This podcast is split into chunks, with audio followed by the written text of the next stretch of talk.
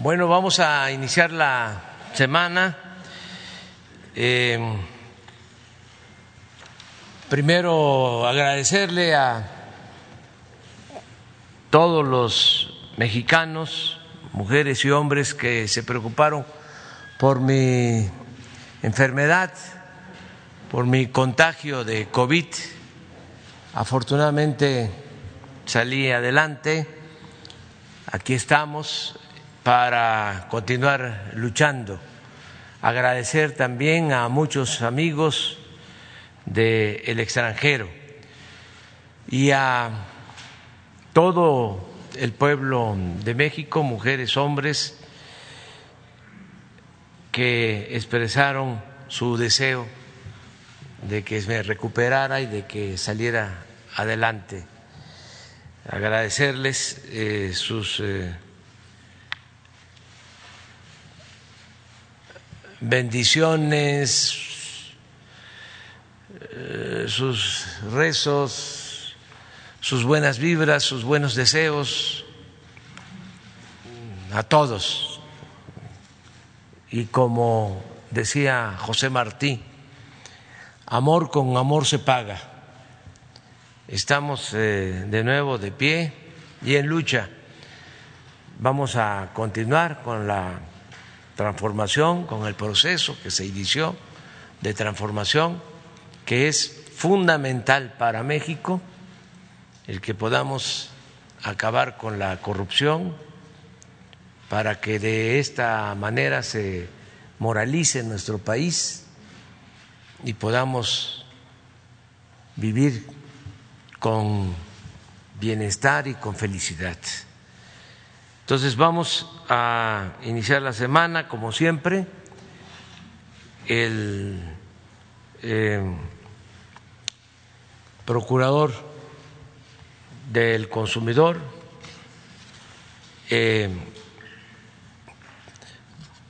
Ricardo Sheffield, va a informarnos sobre quién es quién en los precios de los energéticos, como lo hacemos todos los lunes, y luego vamos a transmitir los videos de las obras que se están llevando a cabo, que este, están avanzando eh, bien y además eh, están creando muchos empleos estas eh, obras, ahora que se requieren los empleos, que se requiere reactivar la economía, estos programas han ayudado también a la reactivación de la economía nacional.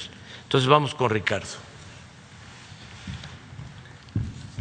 Muchas gracias, señor presidente. Muy buenos días. Un gusto volverlo a ver y que ya esté totalmente recuperado. Muy buenos días a todas y a todos ustedes. Quienes quieren el precio de las gasolinas? La gasolina más cara la encontramos de franquicia Pemex en Mascota, Jalisco, con un precio al público de 22 pesos 26 centavos por litro, un margen de 3 pesos 22 centavos en comparación con el margen de 21 centavos de combustibles BP en Puebla, Puebla, con un precio al público de 17 pesos con 94 centavos por litro de gasolina regular. En la gasolina premium, el precio más alto lo encontramos en Naucalpan, en el Estado de México, es de Shell, a 22 pesos 99 centavos por litro con un margen de 4 pesos, mientras que el más económico con un margen de 15 centavos está en Veracruz, Veracruz, de franquicia Pemex, 18 pesos 20 centavos por litro. Ahí se puede ver claramente la relación entre el margen y el precio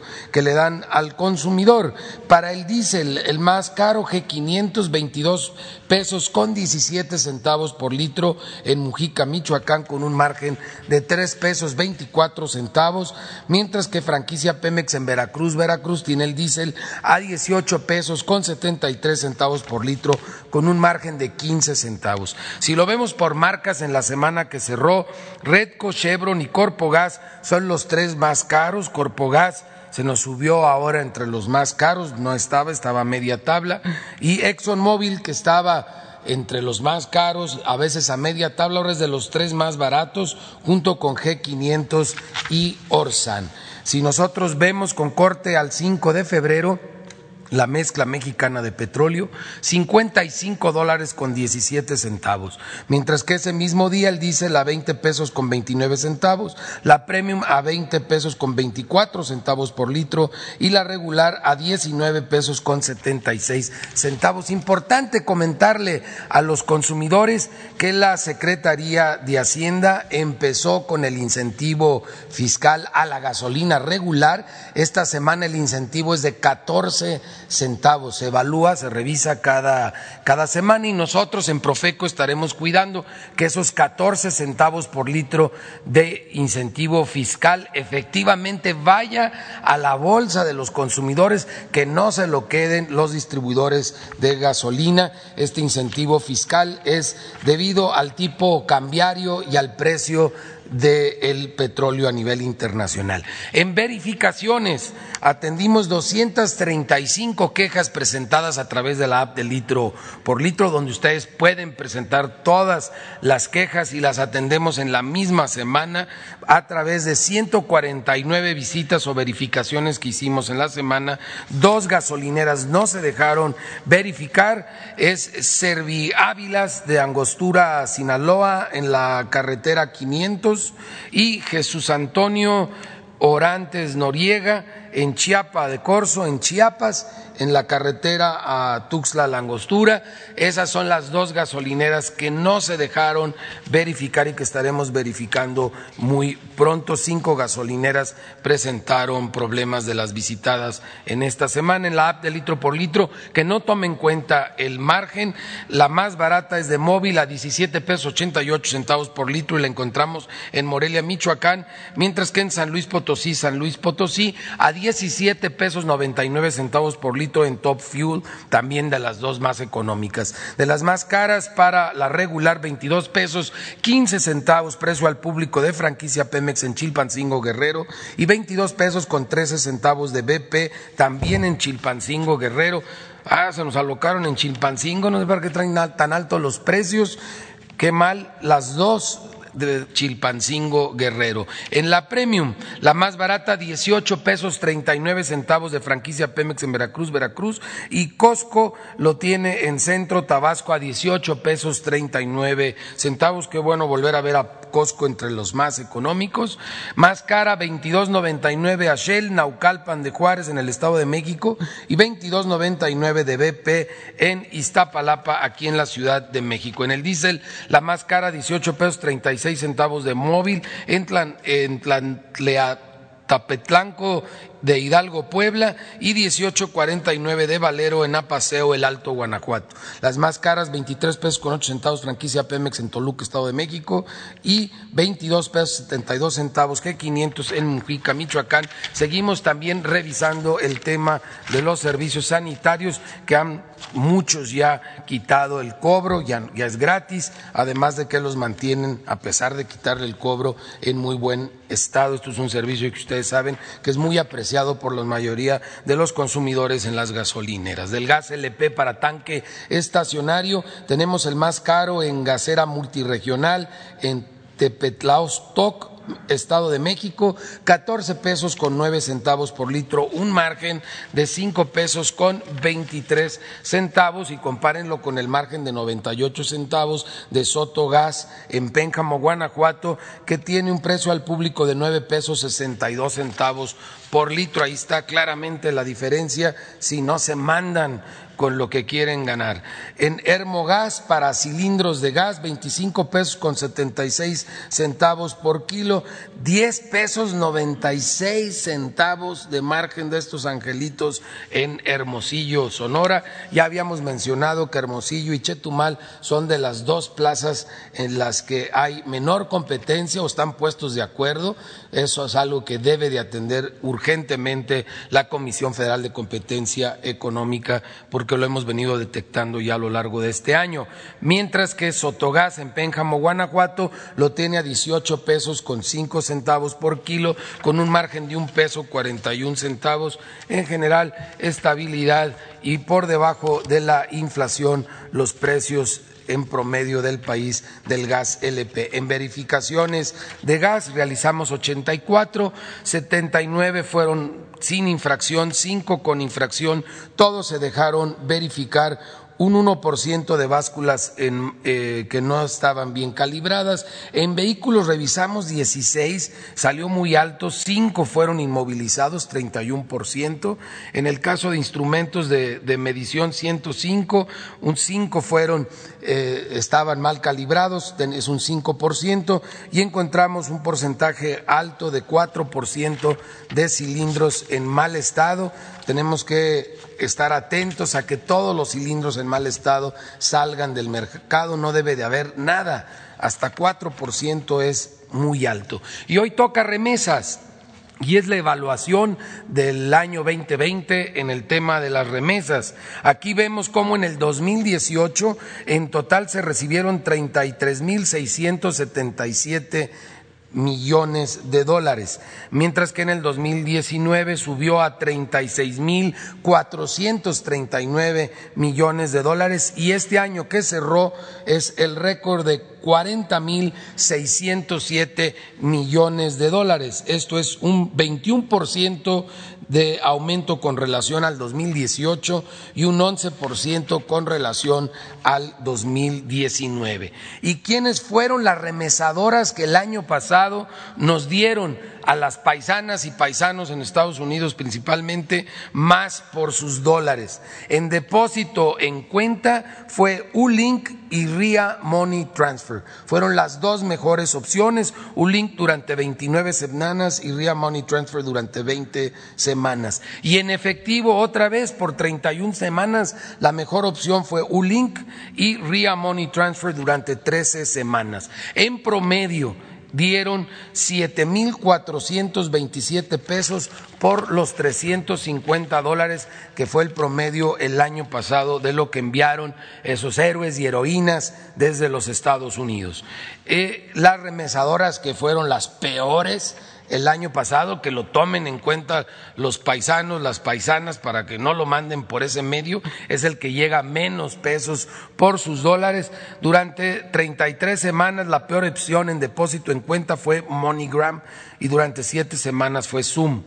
En cambio, para efectivo, durante 38 semanas la peor opción fue Western Union y durante 11 semanas Zoom para que evitemos MoneyGram y Western Union porque nos dan menos menos pesos por nuestros dólares. Cloud, Transfer Services tuvo 21 pesos como, con 56 centavos como el promedio eh, por dólar a lo largo del, del, año, este es promedio anual, y un link de 21 pesos 96 centavos por dólar. Ulink fue el que cobró a lo largo de todo el año cero dólares, cero pesos de comisión. Y si ustedes ven en general el año 2020, aparte de que se rompe récord con más de 40 mil millones de dólares de envíos de estas heroínas y héroes desde los Estados Unidos, fue un año en que en general se portaron bien todas las remesadoras. Si vemos el, el último mes que se analiza, Ulink sigue cobrando cero de comisión, tiene un tipo de cambio de 19.90 y por 350 dólares nos está entregando 6.965 pesos, por eso sigue siendo la mejor opción para envío en efectivo, mientras que la peor opción de envío de efectivo es Western Union con 6.695 pesos 22 centavos por esos 350 dólares. Para el depósito a cuenta RIA Money Transfer es la mejor opción con eh, nada de comisión, un tipo de cambio de 20 pesos 10 centavos por dólar y nos da 7 mil 35 pesos por los 350 dólares de promedio de envío.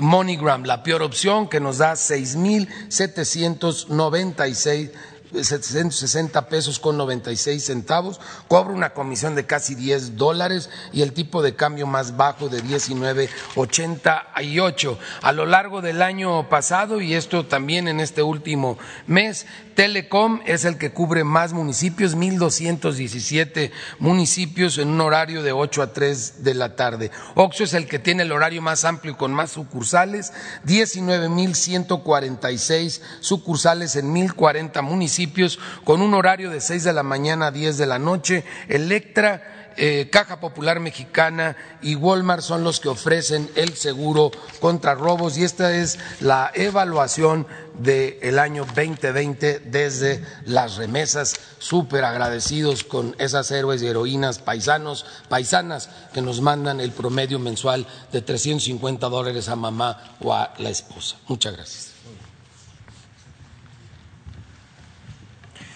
Vamos con los videos. La Secretaría de la Defensa Nacional informa los avances en la construcción del Aeropuerto Internacional Felipe Ángeles al 8 de febrero de 2021. En la pista norte y central plataforma y rodajes se realizan los trabajos de conformación de las últimas capas de terraplén mejoradas, así como el cableado eléctrico y colocación de bases para los sistemas de luces y aplicación de pintura para señalización en pista central. En la terminal de pasajeros se continúa con la instalación de carruseles de reclamo de equipaje, colocación de cantera, aplicación de pintura y colocación de lámparas en sanitarios temáticos. Además, se realiza la colocación de instalaciones hidráulicas, sanitarias, eléctricas y aire acondicionado. En el eje troncal de circulación y obras complementarias, se realiza el acabado final de las losas del viaducto elevado, colocación de postes de alumbrado y parapetos metálicos, y el tendido e instalación de tuberías para redes eléctricas, hidráulicas y sanitarias. En la vialidad y perimetral se continúa con la construcción y montaje de dovelas de concreto armado, además de la instalación de rejas con picos de seguridad. En la interconexión vial tramo caseta Tultepec-Santa Lucía, en el paso inferior vehicular se realiza la excavación en la zona posterior al cruce de las vías férreas para extraer el material inestable. En la base aérea militar número 1 se ejecuta la colocación de cubierta en la cabina de la torre de control, la aplicación de pintura, colocación de pasto en áreas verdes. A la fecha se han generado 73.050 empleos civiles. Faltan 406 días de construcción. Gobierno de México. Avance en la construcción de la refinería de Dos Bocas. Este es el reporte del 5 de febrero. Desde el área de almacenamiento ya estamos colocando las tapas o las cúpulas de los grandes tanques de almacenamiento. Ve el reporte. En el área de almacenamiento se trabaja en dobles turnos en la construcción de 21 tanques de 200.000 barriles de capacidad, 7 tanques de 150.000 barriles, 13 tanques de 100.000 barriles, 6 tanques de 55.000 barriles, 2 tanques de 30.000 barriles y en 34 esferas de almacenamiento con capacidad de 20.000 barriles donde se trabaja en la instalación de columnas inferiores. Respecto a las plantas químicas de proceso, en la segunda fase de su construcción avanzan nuevos frentes aperturados en las subestaciones eléctricas, tanques de vacío, tren de desaladora y excavación del cuarto de control satélite de la planta coquizadora. Se desarrolla trabajos de cimentación superficial en racks de las plantas reformadora de naftas e hidrotratadora de gasóleos. De igual manera, se avanza en el descabece de pilas de cuatro racks de interconexión, se reporta la ejecución de los primeros trabajos en el rack de aguas amargas y regeneración de aminas. En el área de edificios, se realizan trabajos de ampliación de pintura en estructuras, montaje de muros divisorios y colocación de malla electrosoldada en los edificios A, B, C y D. En el cuarto de control, se trabaja en habilitado de acero de refuerzo en muros, cimbra y vaciado de concreto en columnas de primer nivel. Se trabaja en la excavación y conformación del terreno para la construcción del espejo de agua del Parque Ecológico Interno. En obras externas, continúa el trazo y habilitado de la glorieta de acceso principal de la nueva refinería y avanzan los trabajos de la conformación de la cimentación para la reja perimetral y la cimentación para el cercado del área de bombeo del acueducto. En materia de sustentabilidad, continúa el cultivo de plantas de ornato en el vivero. Gobierno de México. Tren Maya, reporte de avances. Semana 25 de 157. En el tramo 1, avanzamos con los trabajos de terracería y proseguimos con la construcción de obras de drenaje transversal. En el tramo 2, trabajamos en la adquisición de los últimos kilómetros de vía y continuamos con las actividades de desmontaje, desmonte y corte. En el tramo 3, progresamos en la dictaminación y acompañamiento arqueológico en colaboración con el INA. En el tramo 4, continuamos con los trabajos de terracería, subrasante, corte, terraplén y demolición de carpeta. El área maya no es uniforme, es una macroregión con diferentes particularidades geográficas e históricas. Por eso los trabajos arqueológicos tienen un enfoque de investigación regional, para entender cómo se configuran los diferentes territorios mayas. Actualmente están involucrados 26 investigadores de base de Lina, cuyas tareas van de coordinar hasta generar información, trabajo en gabinete y actividades en campo. El proceso de excavación es el siguiente. Reconocimiento de superficie para saber cómo vivieron los grupos humanos y cómo se distribuyen en el espacio. Elección de áreas para excavar a partir de los restos de cultura material encontrados. Implementación de técnicas de excavación y conservación para entender la secuencia de ocupación de cada estructura, así como registrar y preservar los elementos encontrados. Esto nos ayuda a saber cómo se ha ido modificando la manera de habitar el espacio en un área específica cuándo empezaron a poblarse, cómo se transformó y hasta cuándo estuvo habitado. Hasta ahora solo se han encontrado estructuras de carácter habitacional. Gracias al tren Maya profundizamos nuestro conocimiento de la cultura maya. El tren Maya avanza. Gobierno de México. Construcción del tren interurbano México-Toluca. Reporte semanal. Tramo 1, 36 kilómetros. Avance la fecha 99.7%. Talleres y cocheras. Se continúa con la construcción de las naves de pintura, torno rodero y lavado, así como en la vía de materiales. Continúa la instalación de cableados para los simuladores de operación. Obras inducidas. Se montó el poste tronco cónico para el desvío de las líneas de alta tensión. Paso de fauna en Terracerías 3. Con el objeto de permitir la circulación libre de las especies, se construyó un paso de fauna bajo las Terracerías 3. Se continúa con la construcción de cunetas para el desalojo del agua pluvial. Vía, catenaria y obra electromecánica. Se continúa con el colado de plintos de concreto para recibir la vía en el kilómetro 27 del viaducto 2. Tramo 3, 17 kilómetros. Avance a la fecha 52.4%. Arteaga y Salazar. Se coló la cuarta trave para el paso vehicular. Estación Santa Fe. Se continúa con el colado de columnas en secciones consecutivas para las vialidades de la estación. Vaso regulador Ruiz Cortines. Se demolieron construcciones que no habían sido desocupadas dentro de la franja del derecho de vía. Se estima que el 80% de las personas que viajan entre el Valle de Toluca y la Ciudad de México usarán este medio de transporte público más seguro, rápido y cómodo. Secretaría de Comunicaciones y Transportes. Gobierno de México. Avances del proyecto prioritario Bosque de Chapultepec, Naturaleza y Cultura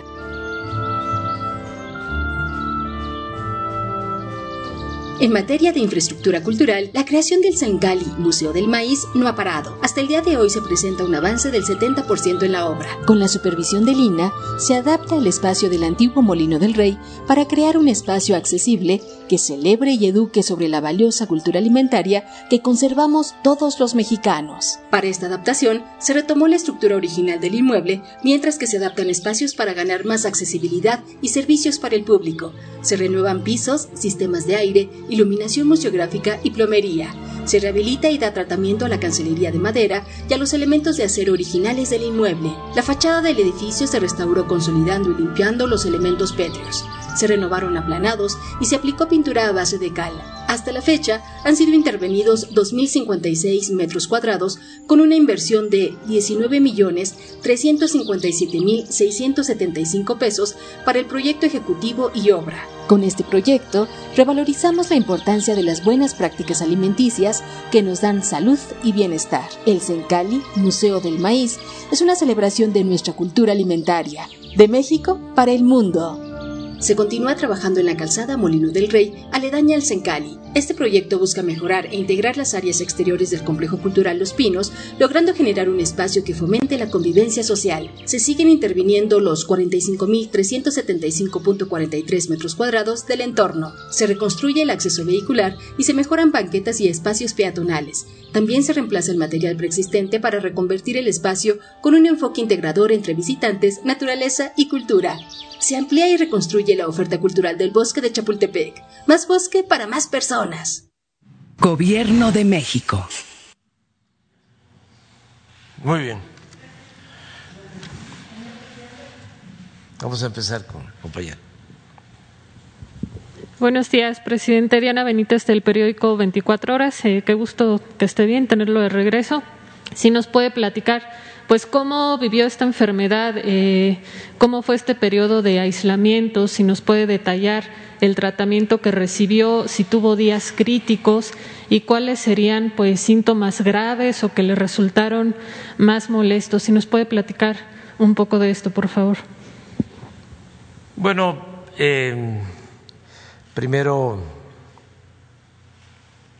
dar gracias al creador, a la naturaleza y a la ciencia, porque eh, salí eh, bien, sano.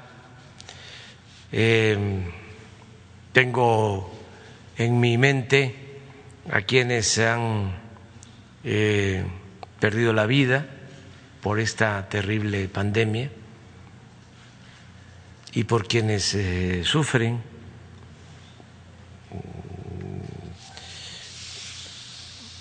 Al estar internados mucho tiempo y em, padecer de, daños eh, en el proceso de tratamiento, o sea, todo lo que significa la recuperación, lo que se conoce como post-COVID. Entonces, eh, primero, pues solidarizarme con ellos, con los familiares de las víctimas, con los que han padecido de esta terrible enfermedad. En mi caso, eh, fui bien atendido y yo creo que de manera oportuna, porque tuve síntomas un sábado por la noche, aunque me hice la prueba, estaba yo en San Luis Potosí, me hice la prueba rápida y salí negativo. Eh, al día siguiente, llegando aquí, eh, también me hice la prueba, dos, eh, una rápida, eh, solo de, de nariz, y también salió negativa. Sin embargo, en la prueba que se hace tanto en la nariz como en la garganta, eh, ya más tarde me registraron que estaba en positivo. Esto el domingo. El sábado por la noche tuve un poco de malestar, el domingo también em, hablé con el doctor Alcocer, él me eh, atendió junto con un grupo de médicos a los que les agradezco mucho, pero él fue el coordinador de este equipo eh, y se decidió que participara yo en un proceso de investigación que está llevando a cabo desde hace algún tiempo el Instituto de Nutrición. Entonces, este, acepté formar parte de las personas que están sujetas a investigación, eh, probando ciertos tratamientos y me empezaron a aplicar antiviral, un medicamento antiviral desde el lunes eh, y desinflamatorios y afortunadamente te dio buenos eh, resultados.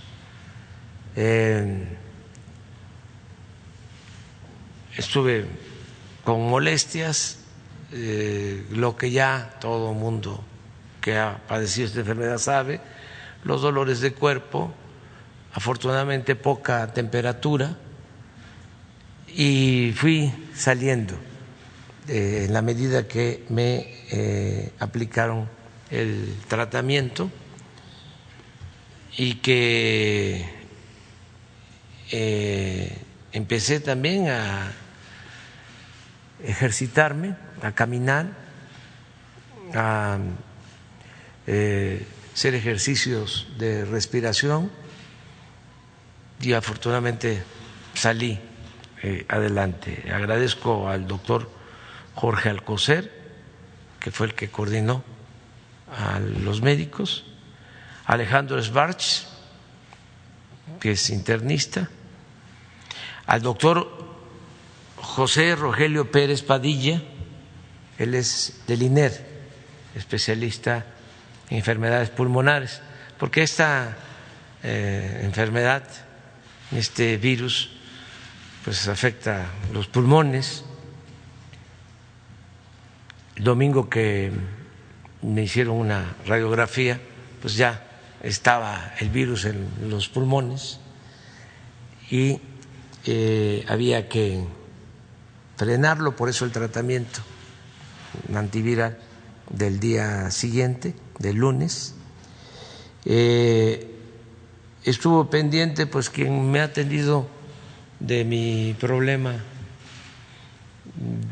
de hipertensión, que me atendió cuando me dio un infarto, el doctor Patricio Ortiz, él es de cardiología, y eh, intervino también el doctor José Ricardo Sánchez Santana, de la Secretaría de la Defensa, médico militar, y las dos personas, dos médicos del Instituto de Nutrición que llevan a cabo esta investigación a la que hice referencia son el doctor Guillermo Ruiz Palacios, que es infectólogo del Instituto Nacional de Ciencias Médicas y Nutrición, Salvador Subirán, y la doctora Sandra Rasmen López. Eh, ellos llevan a cabo este protocolo de investigación. Eh, ya eh, el fin de semana, el viernes, me hicieron la prueba, ya este, salí negativo en la prueba de COVID y me van a estar nada más eh, revisando. Quiero eh, agradecerle mucho a los médicos, eh, todos de instituciones públicas, todos los mexicanos o la mayoría de los mexicanos sabemos de lo que son los institutos de salud.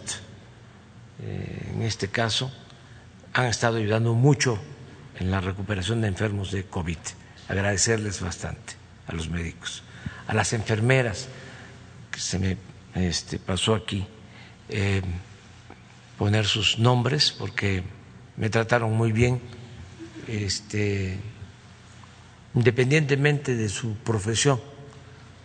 Yo tengo la dicha enorme de contar con la simpatía de muchos trabajadores de la salud y de mucha gente del pueblo. Entonces, sí me dieron un tratamiento, vamos a decir, especial por el afecto, por el cariño con que me trataron.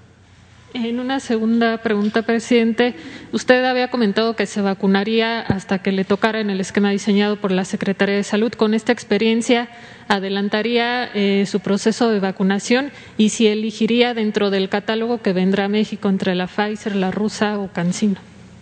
No, mire, este, una autoridad tiene que dar el ejemplo. No es posible que por ser presidente o tener el cargo más importante de la República, se actúe en una circunstancia como esta con influyentismo, dando el mal ejemplo de que como soy el presidente, a mí me tienen que vacunar primero. No, tenemos que pensar en la igualdad. Todos somos iguales. Y la autoridad es la más obligada a actuar de manera consecuente. No se puede estar diciendo una cosa y haciendo otra. Entonces, cuando me corresponda, además ahora que ya tengo anticuerpos, tengo que consultar cuándo sería conveniente vacunarme, porque eh, todo indica que cuando uno padece del COVID ya eh, tiene uno durante algún tiempo, que todavía no se sabe a ciencia cierta cuánto tiempo, pero se tiene eh, pues una protección, se tiene anticuerpos. Entonces voy a esperar cuando me corresponda. Lo que sí puedo decir es que mientras eh, estuve eh, en recuperación, pues estuve también pendiente de que se consiguieran las vacunas porque es muy importante el que nos vacunemos todos los mexicanos, mucho, muy importante. No hay eh, nada mejor que la vacuna. Ayudan los tratamientos y se ha avanzado para que si se atiende uno a tiempo pueda uno eh, salir adelante, que no eh, se agrave el paciente, el enfermo.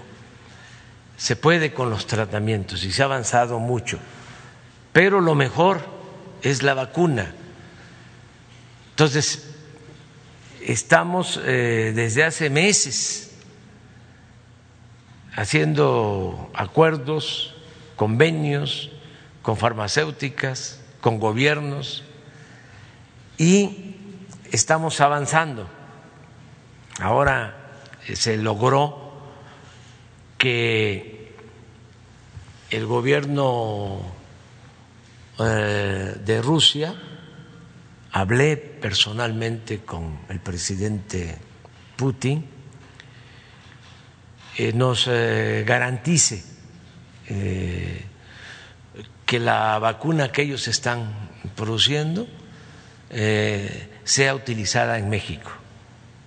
Ya firmamos un acuerdo, eh, de modo que vamos a tener vacunas suficientes de las que están produciendo en Rusia.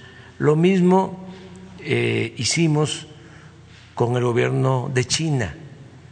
Tenemos ya un acuerdo con ellos. Le agradezco al embajador de China en México porque hablamos en dos ocasiones en estos días para eh, sellar el compromiso de la utilización de dos vacunas de China en México. Eh, se logró también el que se reinicie el envío de vacunas Pfizer a partir del día 10 de este mes. Eh, ese fue el compromiso. A más tardar el 18 de febrero, del 10 al 18 de febrero, tendríamos de nuevo eh, vacunas eh, Pfizer. La vacuna AstraZeneca ya se está produciendo en México, se está envasando en nuestro país y también vamos a contar con eh, las dosis suficientes. ¿Cuál es el propósito? Que logremos, aún en una primera dosis, vacunar a todos los adultos mayores del país a finales de marzo.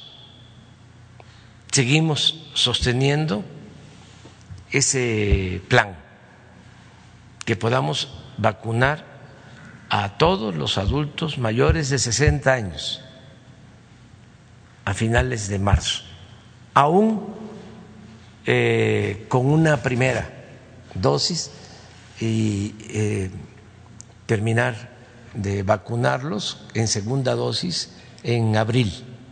Ese es el propósito.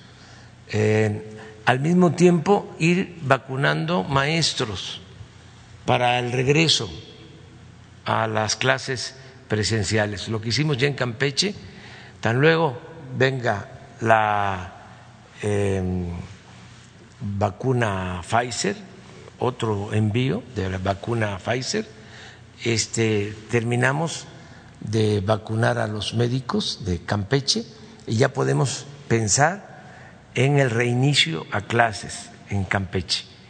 Esto a la vez que podamos en Campeche también vacunar a los adultos mayores de ese estado. Y así vamos a estar eh, avanzando. Eh, hasta ahora hemos eh, podido resolver todos los obstáculos, se está trabajando de manera coordinada, son varias dependencias del sector eh, eh, público, de lo que tiene que ver con salud, los órganos de regulación como la COFEPRIS, eh, nos está ayudando mucho la Secretaría de Relaciones Exteriores, desde luego la Secretaría de Salud y el ISTE y el Seguro Social y eh, Birmex y todas las dependencias trabajando eh, de manera de, coordinada para eh, conseguir las vacunas, porque no es nada más hacer la solicitud y tener los recursos que afortunadamente tenemos, eh, el presupuesto para 140 mil dosis. Tenemos presupuesto. No eh, hay escasez de recursos, no hay escasez de dinero.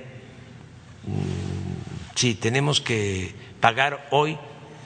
Eh, 10, 20, 30, 100 millones de dólares para vacunas, tenemos el dinero en dólares para que de inmediato se pague.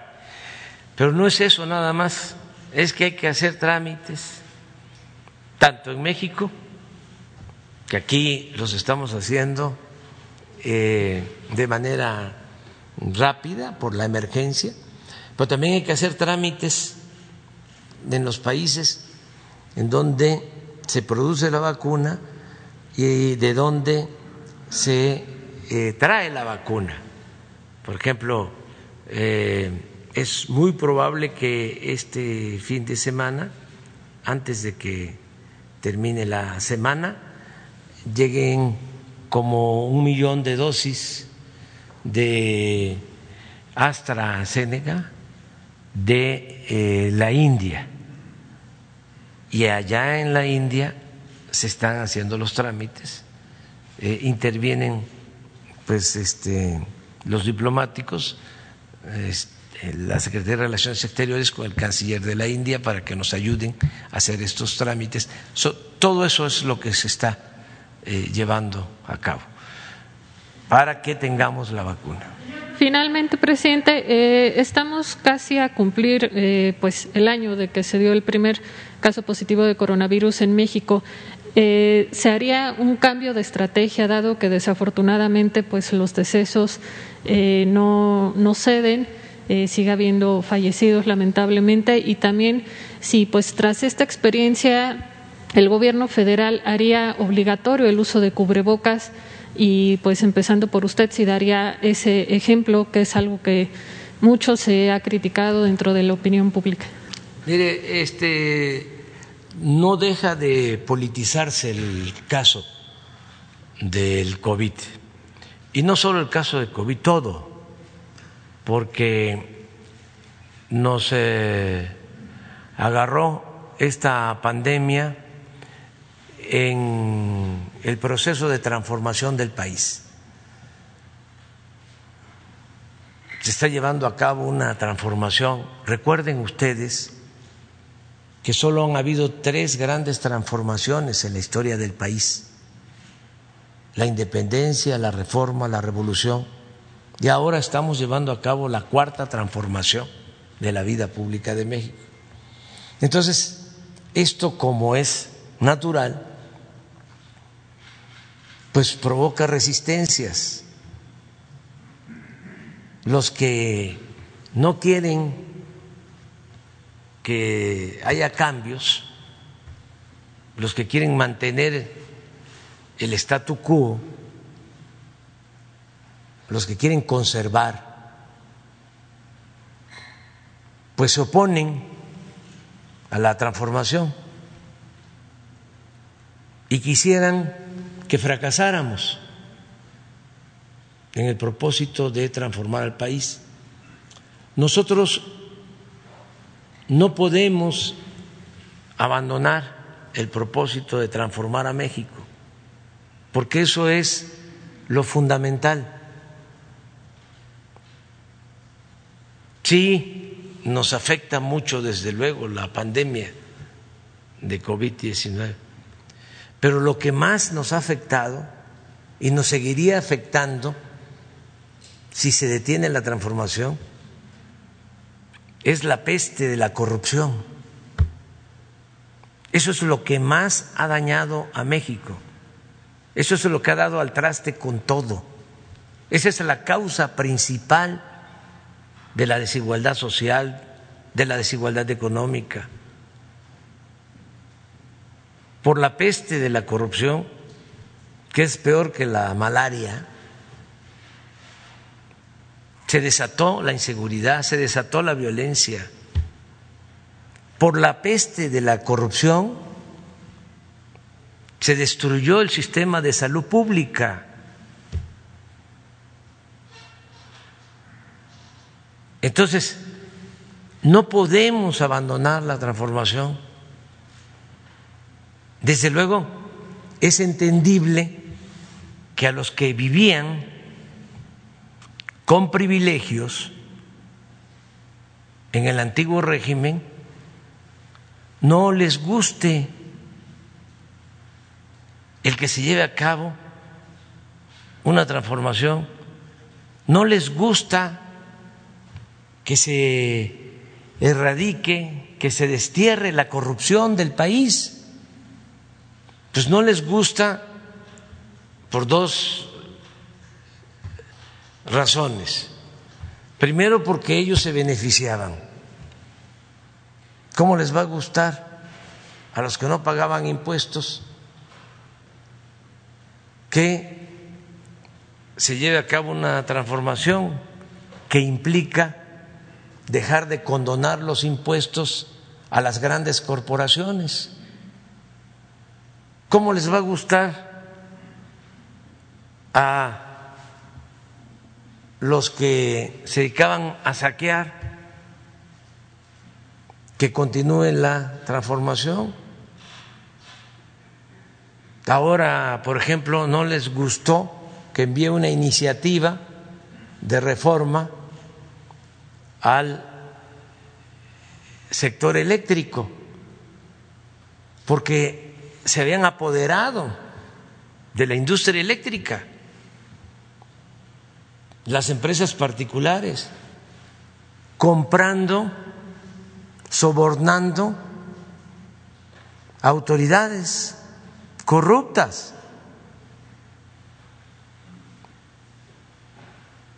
empresas extranjeras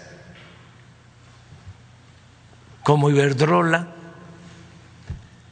que con un descaro sin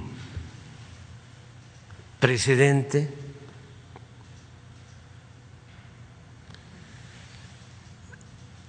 contrata a la secretaria de Energía y la convierte en su empleada y contrata a un expresidente como consejero de su empresa, mientras recibían contratos jugosísimos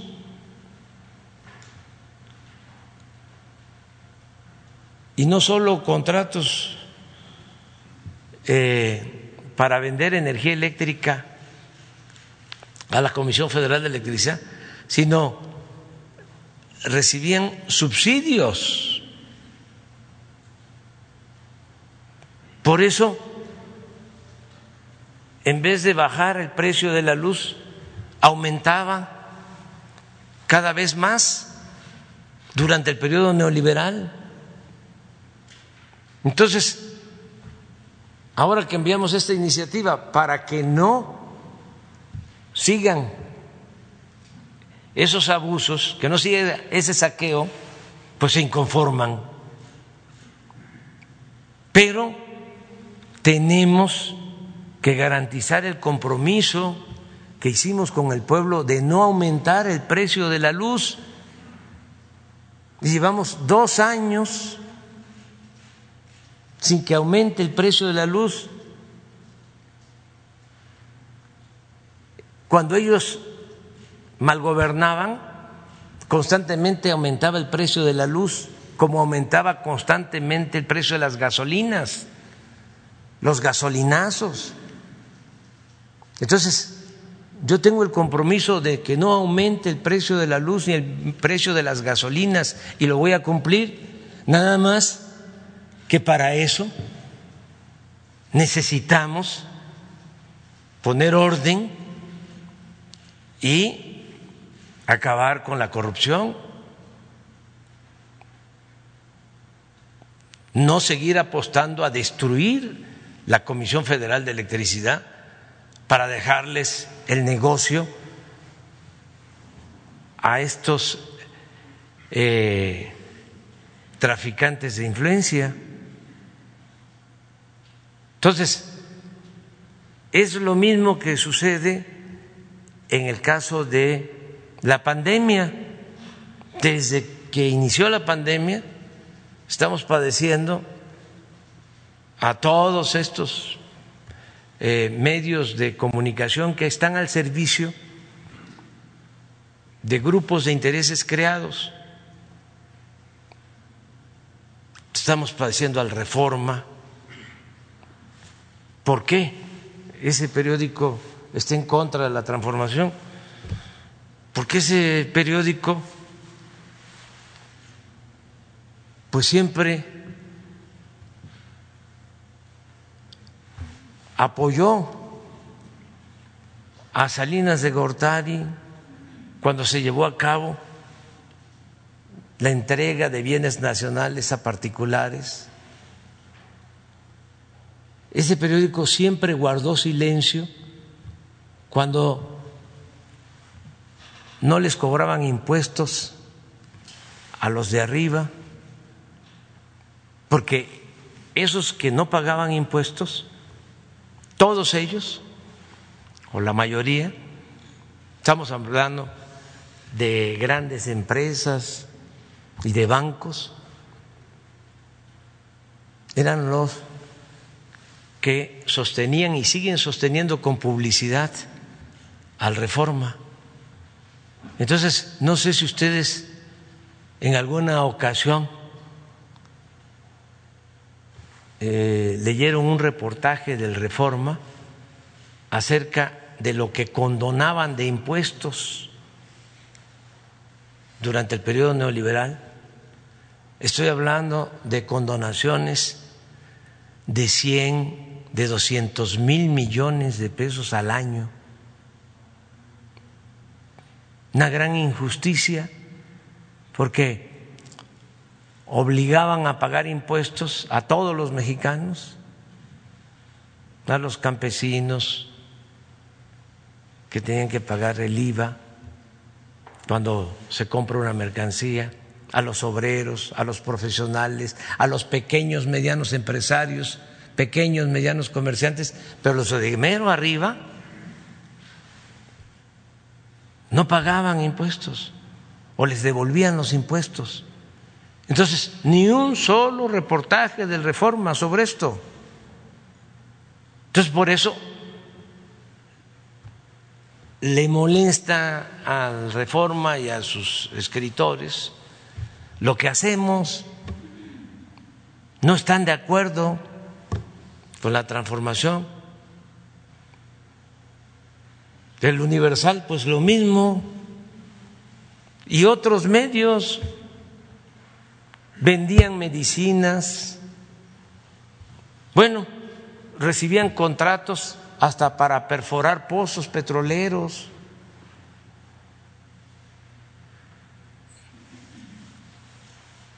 Se quedaron con los contratos de privatización de los reclusorios. Les hablábamos hace poco de ocho reclusorios que se tienen que pagar por los servicios. A esos ocho reclusorios 16 mil millones de pesos al año, tres mil quinientos pesos se les paga por recluso, aunque no esté lleno el reclusorio, tres mil quinientos pesos diarios por recluso. ¿Y quiénes son? Dueños de medios de comunicación. Entonces, con el COVID, pues desde el principio, yo recuerdo que este, hubo un periodista que dio por fallecido a un señor que afortunadamente vivió este un tiempo más, pero hizo todo un escándalo hablando de que era el primer este, fallecido del COVID y no había fallecido afortunadamente el señor. Un periodista de estos famosos. Ahora que salía a decir de que estaba yo bien, porque ya me daban por grave, inventando cosas, un periodista de estos salinistas que tenía parálisis, sí, este, y salgo en la escalera y este y el Reforma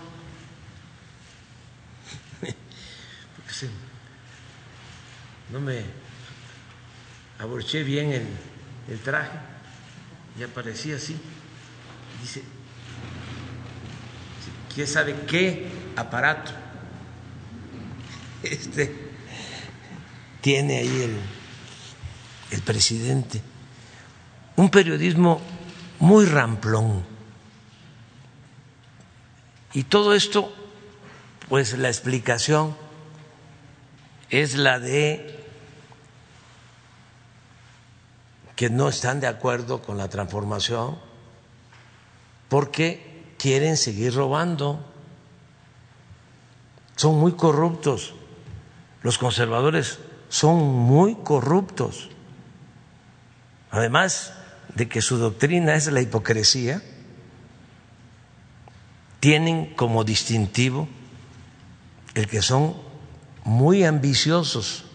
Su Dios verdadero es el dinero. Entonces los entiendo, son capaces de inventar cualquier cosa.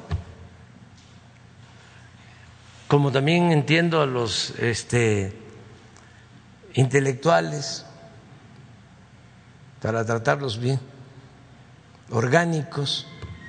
Imagínense la revista Letras Libres y la revista Nexos, ¿cuánto recibían? Si editaban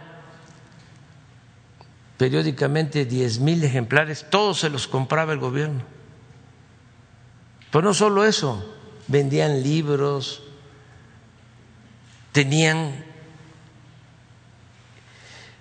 pues el control de toda la intelectualidad para poder recibir una beca, un apoyo, se tenía que estar bien con los dos jefes de jefes, Aguilar Camín o Enrique Krause.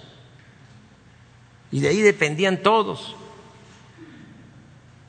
como la intelectualidad en el porfiriato aunque era de mejor nivel aquella. De todas maneras, en los periódicos y en todas las publicaciones están dedicados a oponerse, ellos son los que recomendaron que se unieran todos en contra de nosotros para que este no eh, ganáramos en la próxima elección el Congreso. ¿Y por qué no quieren que ganemos el Congreso? Bueno, porque pues, quieren seguir manteniendo el régimen de corrupción. ¿Qué hicieron cuando se llevó a cabo la reforma energética? Pues un festín hasta recibieron sobornos los legisladores de esos partidos, está aprobado.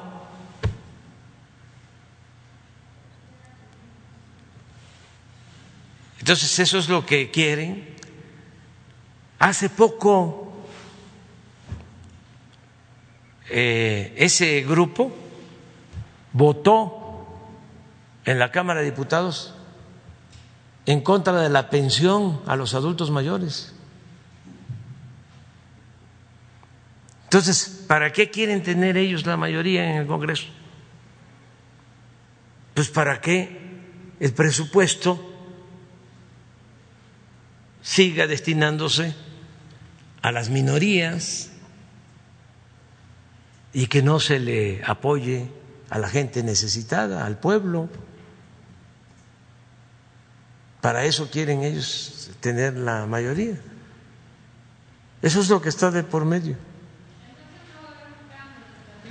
Bueno, ¿por qué me este, enfermé? Pues, primero porque no me vacuné, no abusé, pude haberme vacunado. Hay jefes de Estado, presidentes que se han vacunado, han sido de los primeros, nada más que eso no lo dice la prensa conservadora, la prensa fifí, al contrario, hasta les aplauden. ¿Y cómo es que se vacunan esos jefes de Estado, esos presidentes, esas personalidades? Con el pretexto, la argucia de que de esa manera ellos dan el ejemplo para que la gente, fíjense, la triquiñuela, para que la gente tenga confianza y no le tema a la vacuna.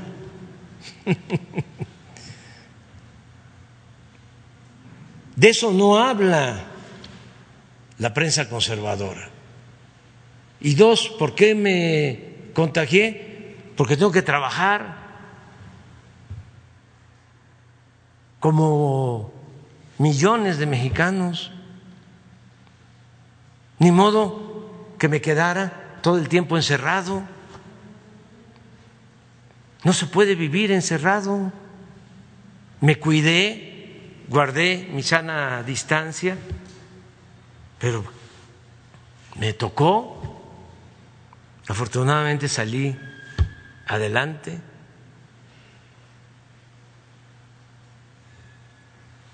Entonces, los vamos a seguir enfrentando. Eh,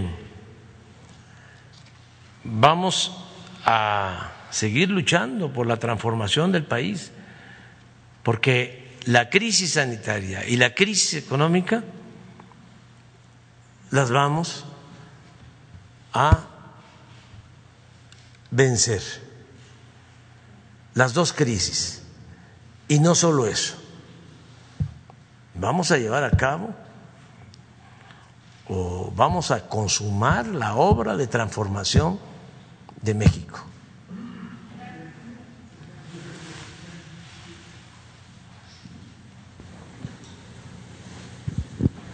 Gracias, buenos días. Este, Carlos Tomasini del sitio de noticias códigolibre.mx. Eh, voy a redundar un poco en la pregunta de la colega para tener una respuesta concreta. ¿Se va a hacer obligatorio el uso de cubrebocas en México, sí o no? ¿Y usted va a usar el cubrebocas ahora en adelante, ahora que ya este, padeció la enfermedad, sí o no? En México no hay autoritarismo. Está prohibido prohibir todo es voluntario. Lo más importante es la libertad. Y cada quien debe de asumir su responsabilidad. En México no ha habido con la pandemia toque de queda como en otras partes, ni se ha obligado a nada. Es una decisión de cada persona.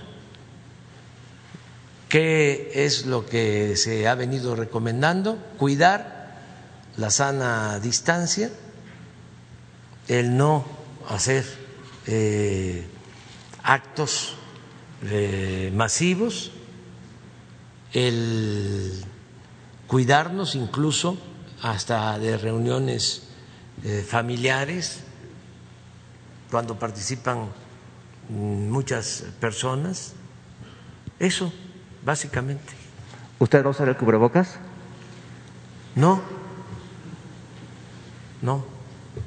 Este, ahora ya, además, de acuerdo a lo que plantean los médicos, ya este, no contagio pero en este mismo espacio el doctor Gatel ha reiterado también que a pesar de que eh, inclusive ya las personas vacunadas tendrían que usar el, cubrebocas, aún así eh, eh, usted no lo va a usar. No, no. Y respeto mucho al doctor Gatel y es un muy buen médico y ha ayudado mucho para este, conducir este proceso. Perfecto. La segunda pregunta. Eh, ya también planteó ahorita este, las negociaciones que se tienen que hacer para adquirir la vacuna y demás. Este, mencionó que el fin de semana llega un cargamento de un millón de vacunas, etcétera. Sin embargo, hoy, este, a 10 de febrero, todavía no, no, se ha avanzado en el tema de las, de las vacunas como se debiera.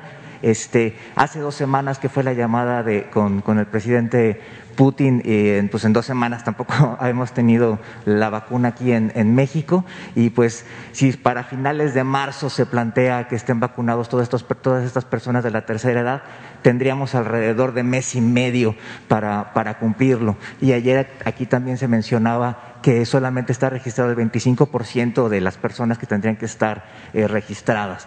¿Cómo se va a hacer para revertir esos números? Y pues eh, se, se tendría que hacer en un tiempo récord trabajando todos los días y este y con una actitud positiva, no con el eh, deseo de que fracasemos, sino buscando este resolver los problemas, superar todos los obstáculos, porque además se trata de salvar vidas entonces, eh, la mayoría de la gente está en ese plan. O sea, muy positivos,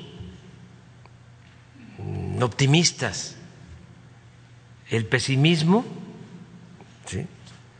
y lo negativo tiene que ver con los grupos de intereses creados, tiene que ver con los corruptos que quisieran que nos fuese mal para que ellos regresaran por sus fueros.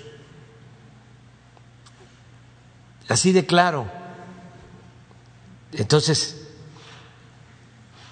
estamos haciendo todo para que tengamos la vacuna este, a tiempo, que se proteja a la gente, es lo que más nos importa. Pero ya sabemos que el universal, ¿sí? y el reforma, y van a apostar a que no tengamos la vacuna. O Krause que va a estar diciendo que en Estados Unidos se vacunan a un millón, un millón y medio de personas diariamente y que nosotros vacunamos a tres mil. Van a estar este, en ese plan negativo de poca objetividad, muy eh, en la línea del periodismo deshonesto, para decirlo con más claridad, del AMPA del periodismo. O sea, porque ¿cómo no se van a dar cuenta? Se supone que son gentes informadas Ah, y además objetivas y profesionales, independientes, que en Estados Unidos tienen eh, el control de todas las vacunas,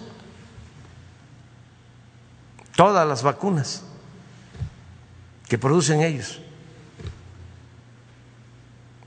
El caso de nosotros es distinto, como el caso de América Latina y como el caso de la mayoría de los países del mundo. Por eso nos tocó a nosotros presentar una iniciativa en la ONU, una resolución que fue aprobada casi por unanimidad para que no se acapararan las vacunas.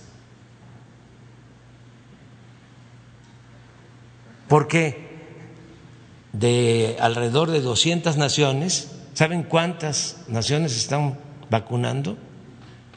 70,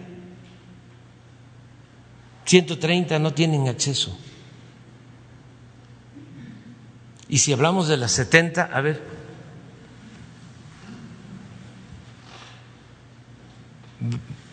esto es muy importante que se sepa.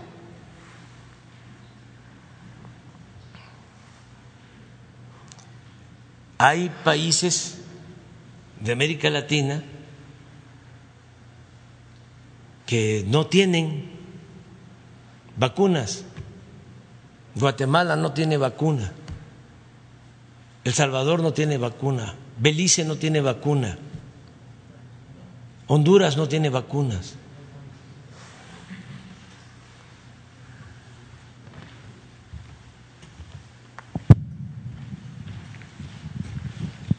Está Estados Unidos, vacunas administradas casi 40 millones. O sea, esta es la este, nota de Krause. China, 31 millones.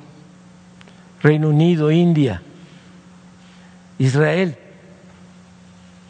que de acuerdo a su población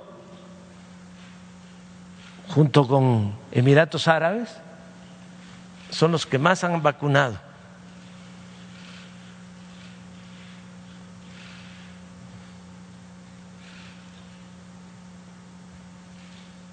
Nosotros estamos aquí, el 18, en el lugar 18. Pero bájenle, pasen, miren. Costa Rica en el lugar 45, bájale más, de favor. Hasta aquí llegamos. 72 naciones.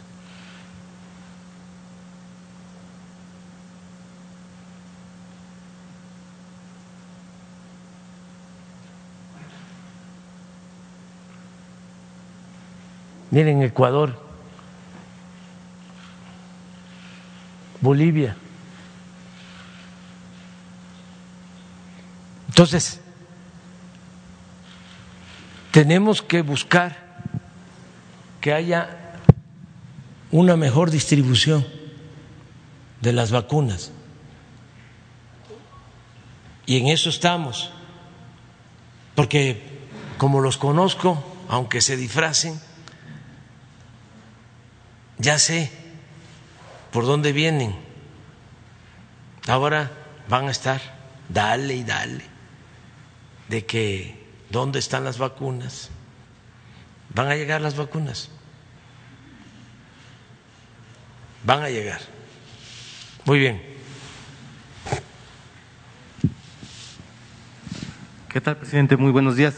Preguntarle si con esta alta que le dieron los médicos, usted ya puede hacer sus actividades al 100%, es decir, ir a las giras los fines de trabajo, eh, fin de semana, incluso pues irse a jugar béisbol. ¿Cuál es su situación en ese sentido? Pues tengo que eh, seguir en las actividades. Me ayudó mucho y aprovecho también para hacer la recomendación muy respetuosa, porque somos libres. Creo que es fundamental el ejercicio físico. Se resiste mejor, no solo esta pandemia, cualquier enfermedad. Entonces, yo siempre hago ejercicio practico béisbol. Entonces, unos días antes que me infectara, estaba yo macaneando, o sea, con todo, muy bien, y caminando y haciendo ejercicio. Eso ayuda mucho. Y lo otro, la alimentación pero no eh, comer eh, cosas necesariamente caras, sino comer sano, no comer productos chatarra. Tenemos que mejorar la salud eh, comiendo de manera nutritiva productos naturales, no azúcares, no grasas y el ejercicio. Eso es medicina preventiva. Entonces, yo tengo que seguir este, haciendo lo mismo y desde luego trabajando. Eh, Mañana vamos a la ceremonia del Día de la Lealtad. Imagínense cómo no voy a estar en esa fecha tan importante, el miércoles. Y vamos a estar también en la inauguración de la base aérea militar esta semana en el aeropuerto Felipe Ángeles. Y vamos a estar en gira mm, hacia Oaxaca porque el domingo, el día 14 de febrero, eh, iniciamos las conmemoraciones por los 200 años de la independencia nacional en Cuilapan Oaxaca, donde asesinaron a Vicente Guerrero. Entonces voy a estar ahí y seguimos eh, adelante. Eh, tiene que continuar todos los programas de bienestar, todos los apoyos a la gente humilde. Eh, se pudo enfrentar la crisis eh, económica con mejores resultados porque no se dejó sin apoyo a los pobres, a la gente humilde, no se nos eh, cayó el consumo, no hubo una crisis de consumo, la gente tuvo y sigue teniendo para comprar lo indispensable, lo básico, porque estamos bajando recursos. En este trimestre vamos a destinar alrededor de 200 mil millones de pesos que van a llegar o están llegando de manera directa a la gente. Y esto nos ayuda mucho con lo que aquí mencionó Ricardo Sheffield de las remesas, que de nuevo nuestro agradecimiento a nuestros paisanos, récord hubo el año pasado de remesas, 40 mil 600 millones de dólares, 40 mil 600 millones de dólares, un incremento en las remesas a pesar del COVID del 19 al 20, del 2019 al 2020, de más del 11%.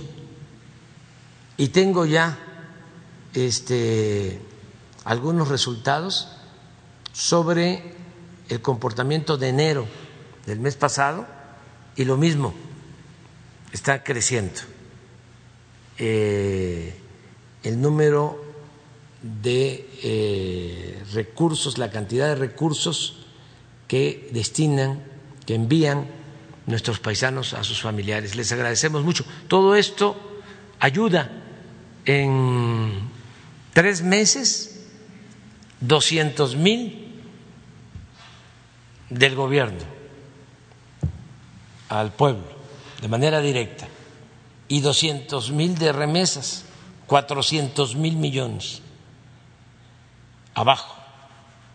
Y también otros datos importantes. Ya no estamos perdiendo empleos, al contrario, se recuperaron empleos en enero, se están recuperando empleos en febrero, eh, no tuvimos problema de depreciación del peso. Eh, hace dos semanas, diez días, eh, sí hubo una depreciación de la moneda, pero ya volvió a fortalecerse, a mantenerse. Desde que estoy en el gobierno no ha habido devaluación del peso. La inflación está controlada 3.5 y es muy interesante, mucho, muy interesante que se sepa de que ha aumentado el salario en casi 50% el salario mínimo desde que estamos.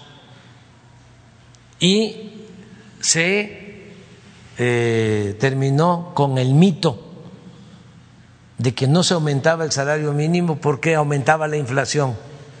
Mentira, falso. Así como engañaron los tecnócratas en muchas cosas, engañaron en eso, de que si aumentaba el salario, este, se incrementaba la inflación. Y no es cierto. También eh, las reservas del Banco de México, récord. Tenemos finanzas públicas sanas, eh, no hemos recurrido a deuda eh, como se hacía anteriormente cada vez que había una crisis, a contratar deuda nueva.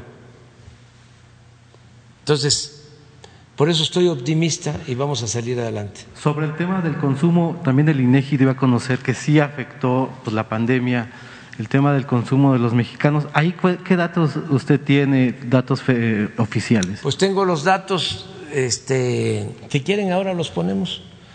A ver si no están los datos de el SAT.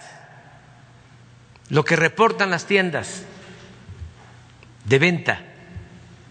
Ahí no hay pierde. y los tengo aquí en la cabeza, los datos. Eh, en 2019, las tiendas de autoservicio, esto es Chedraui, Walmart, Soriana, etcétera, etcétera, todas, en 2019 vendieron ciento 15 mil millones de pesos. 2019. Y en el 2020 vendieron 125 mil millones de pesos. 6% más en términos reales. Entonces yo no sé este, cuáles son los datos del INE, pero los que tengo este, son los del SAT. A ver, por favor, aquí está, mire, no me equivoqué.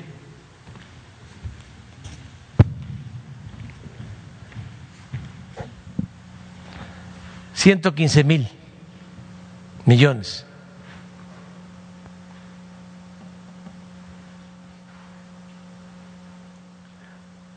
Ah, pero es, es enero, perdón. 115 mil millones en enero del 19, del, del 20. y 125 mil en enero del 21. 6.1.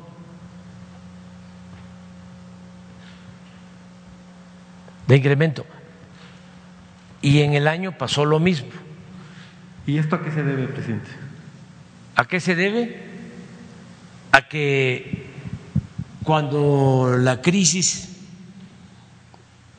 del 95, ¿qué hizo Cedillo? Rescató a los banqueros y a los grandes empresarios con el FOAPRO. No rescató al pueblo, al contrario. Se convirtió las deudas privadas en deuda pública. Y ahora fue al revés. No dejamos de entregar los apoyos abajo. Ya les puedo decir que se entregó el bimestre enero-febrero a los adultos mayores. Todos los que tienen sus cuentas bancarias ya recibieron su bimestre. Todas las niñas, niños con discapacidad ya recibieron su bimestre. Y así, eh, enero, febrero, marzo, 200 mil millones abajo, de manera directa. Agréguenle que 10 millones de familias reciben 350 dólares mensuales por remesas. O sea, la combinación de esto es lo que ha permitido que no exista una crisis de consumo, con el añadido de que no se cayó el sector agropecuario. El año pasado, a pesar del COVID, el sector agropecuario creció con relación al 2019.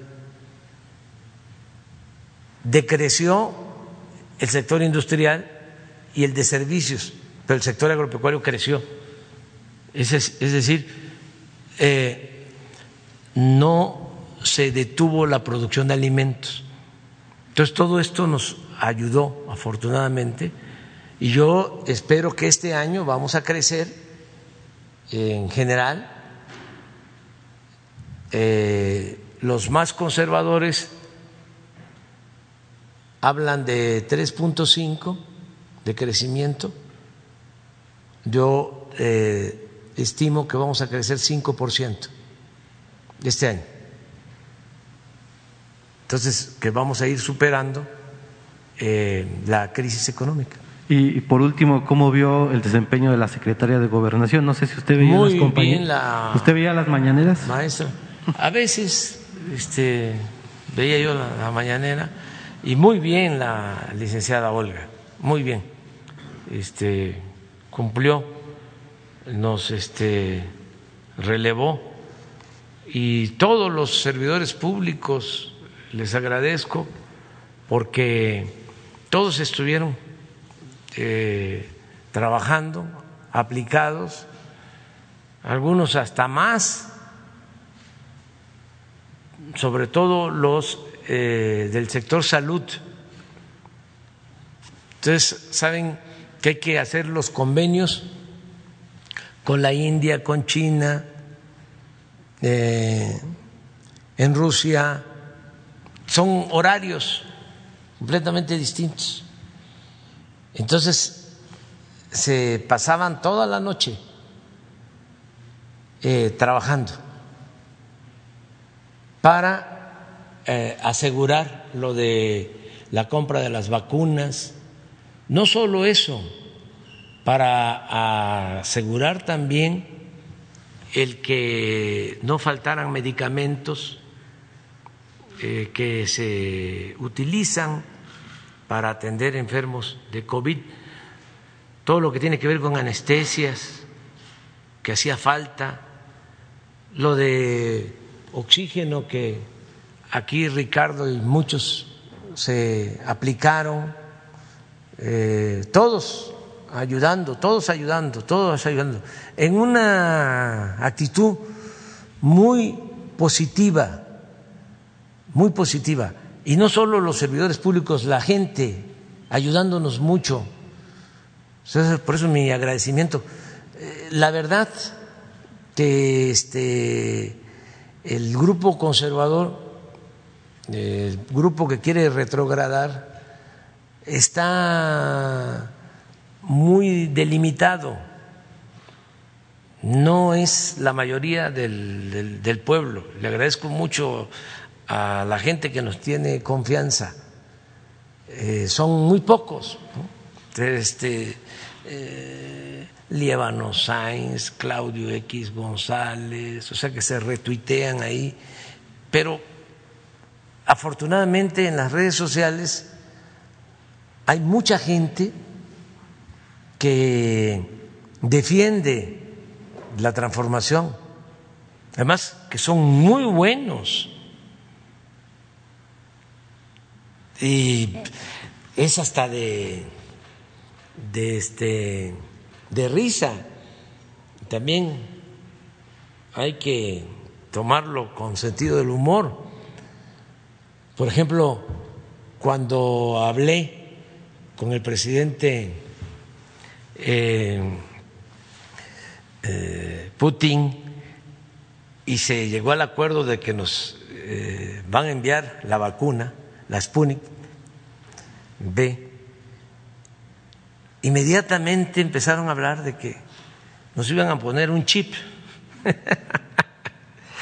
¿no? Porque nos iban a volver comunistas a todos. Pero en ese sentido, así de burdo, Aguilar Camín dice, este, pues no se puede aplicar esa vacuna en México porque es una vacuna rusa, solo se puede aplicar en Rusia.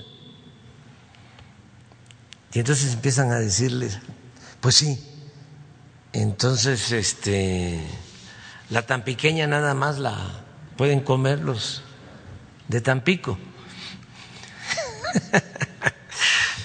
Pero eh, todo esto ¿sí? por su coraje ¿eh? irracional, me decía uno de estos médicos, pues yo pensaba que era este broma esto del chip, pero no una señora que atiendo, dice un médico, muy seria y preocupada, doctor, no vaya usted a vacunarse con esa vacuna de Rusia o de China, no sé de dónde, porque le van a poner el chip. O sea, eh, no deja de ser interesante cómo en las mismas redes hay defensa. Eh, escribió un artículo la señora Denise eh, Dresser y una respuesta de Pedro Miguel de primera y de otros. Pero vale la pena leer el artículo de la señora Dresser y la respuesta. O sea, es muy buena la polémica. Entonces, ya estos que antes eran eh, los eh, eh, famosos escritores, ¿no? Están quedando evidenciados se están cayendo, decía un crítico ruso precisamente, Bielinski, le decía a otro escritor ruso, a Gogol, que había cambiado sus posturas, porque siempre es muy cómodo convertirse en conservador. Ser opositor de verdad, estar del lado del pueblo, siempre es más eh, complicado. Entonces le decía Bielinski a Gogol, dice, no cabe duda porque Gogol después de escribir magistralmente, como todos los escritores rusos, la literatura rusa es de primer orden en esa época de Dostoyevsky, mm, de Gogol eh, y de, de, otros, Tolstoy y la recomiendo, la literatura de ese entonces. Pero Gogol se empezó a, a volver conservador y en un cuestionamiento le dice Bielinski, le dice, no cabe duda que cuando un hombre se entrega por entero a la mentira, pierde hasta la imaginación y el talento. Eso es lo que les pasa a estas eh, personas que fueron eh, pues creativos, escribían bien, mm, tenían inventiva, luego se acomodan, se vuelven acomodoticios, se ajustan al régimen, se vuelven intelectuales asalariados al régimen y pierden la imaginación y pierden el talento. Y llegan a hacer hasta el ridículo, que es lo peor que se puede hacer, el ridículo. Ya hablamos bastante ¿eh? y estoy este, en recuperación. Nos vemos mañana. Adiós, adiós.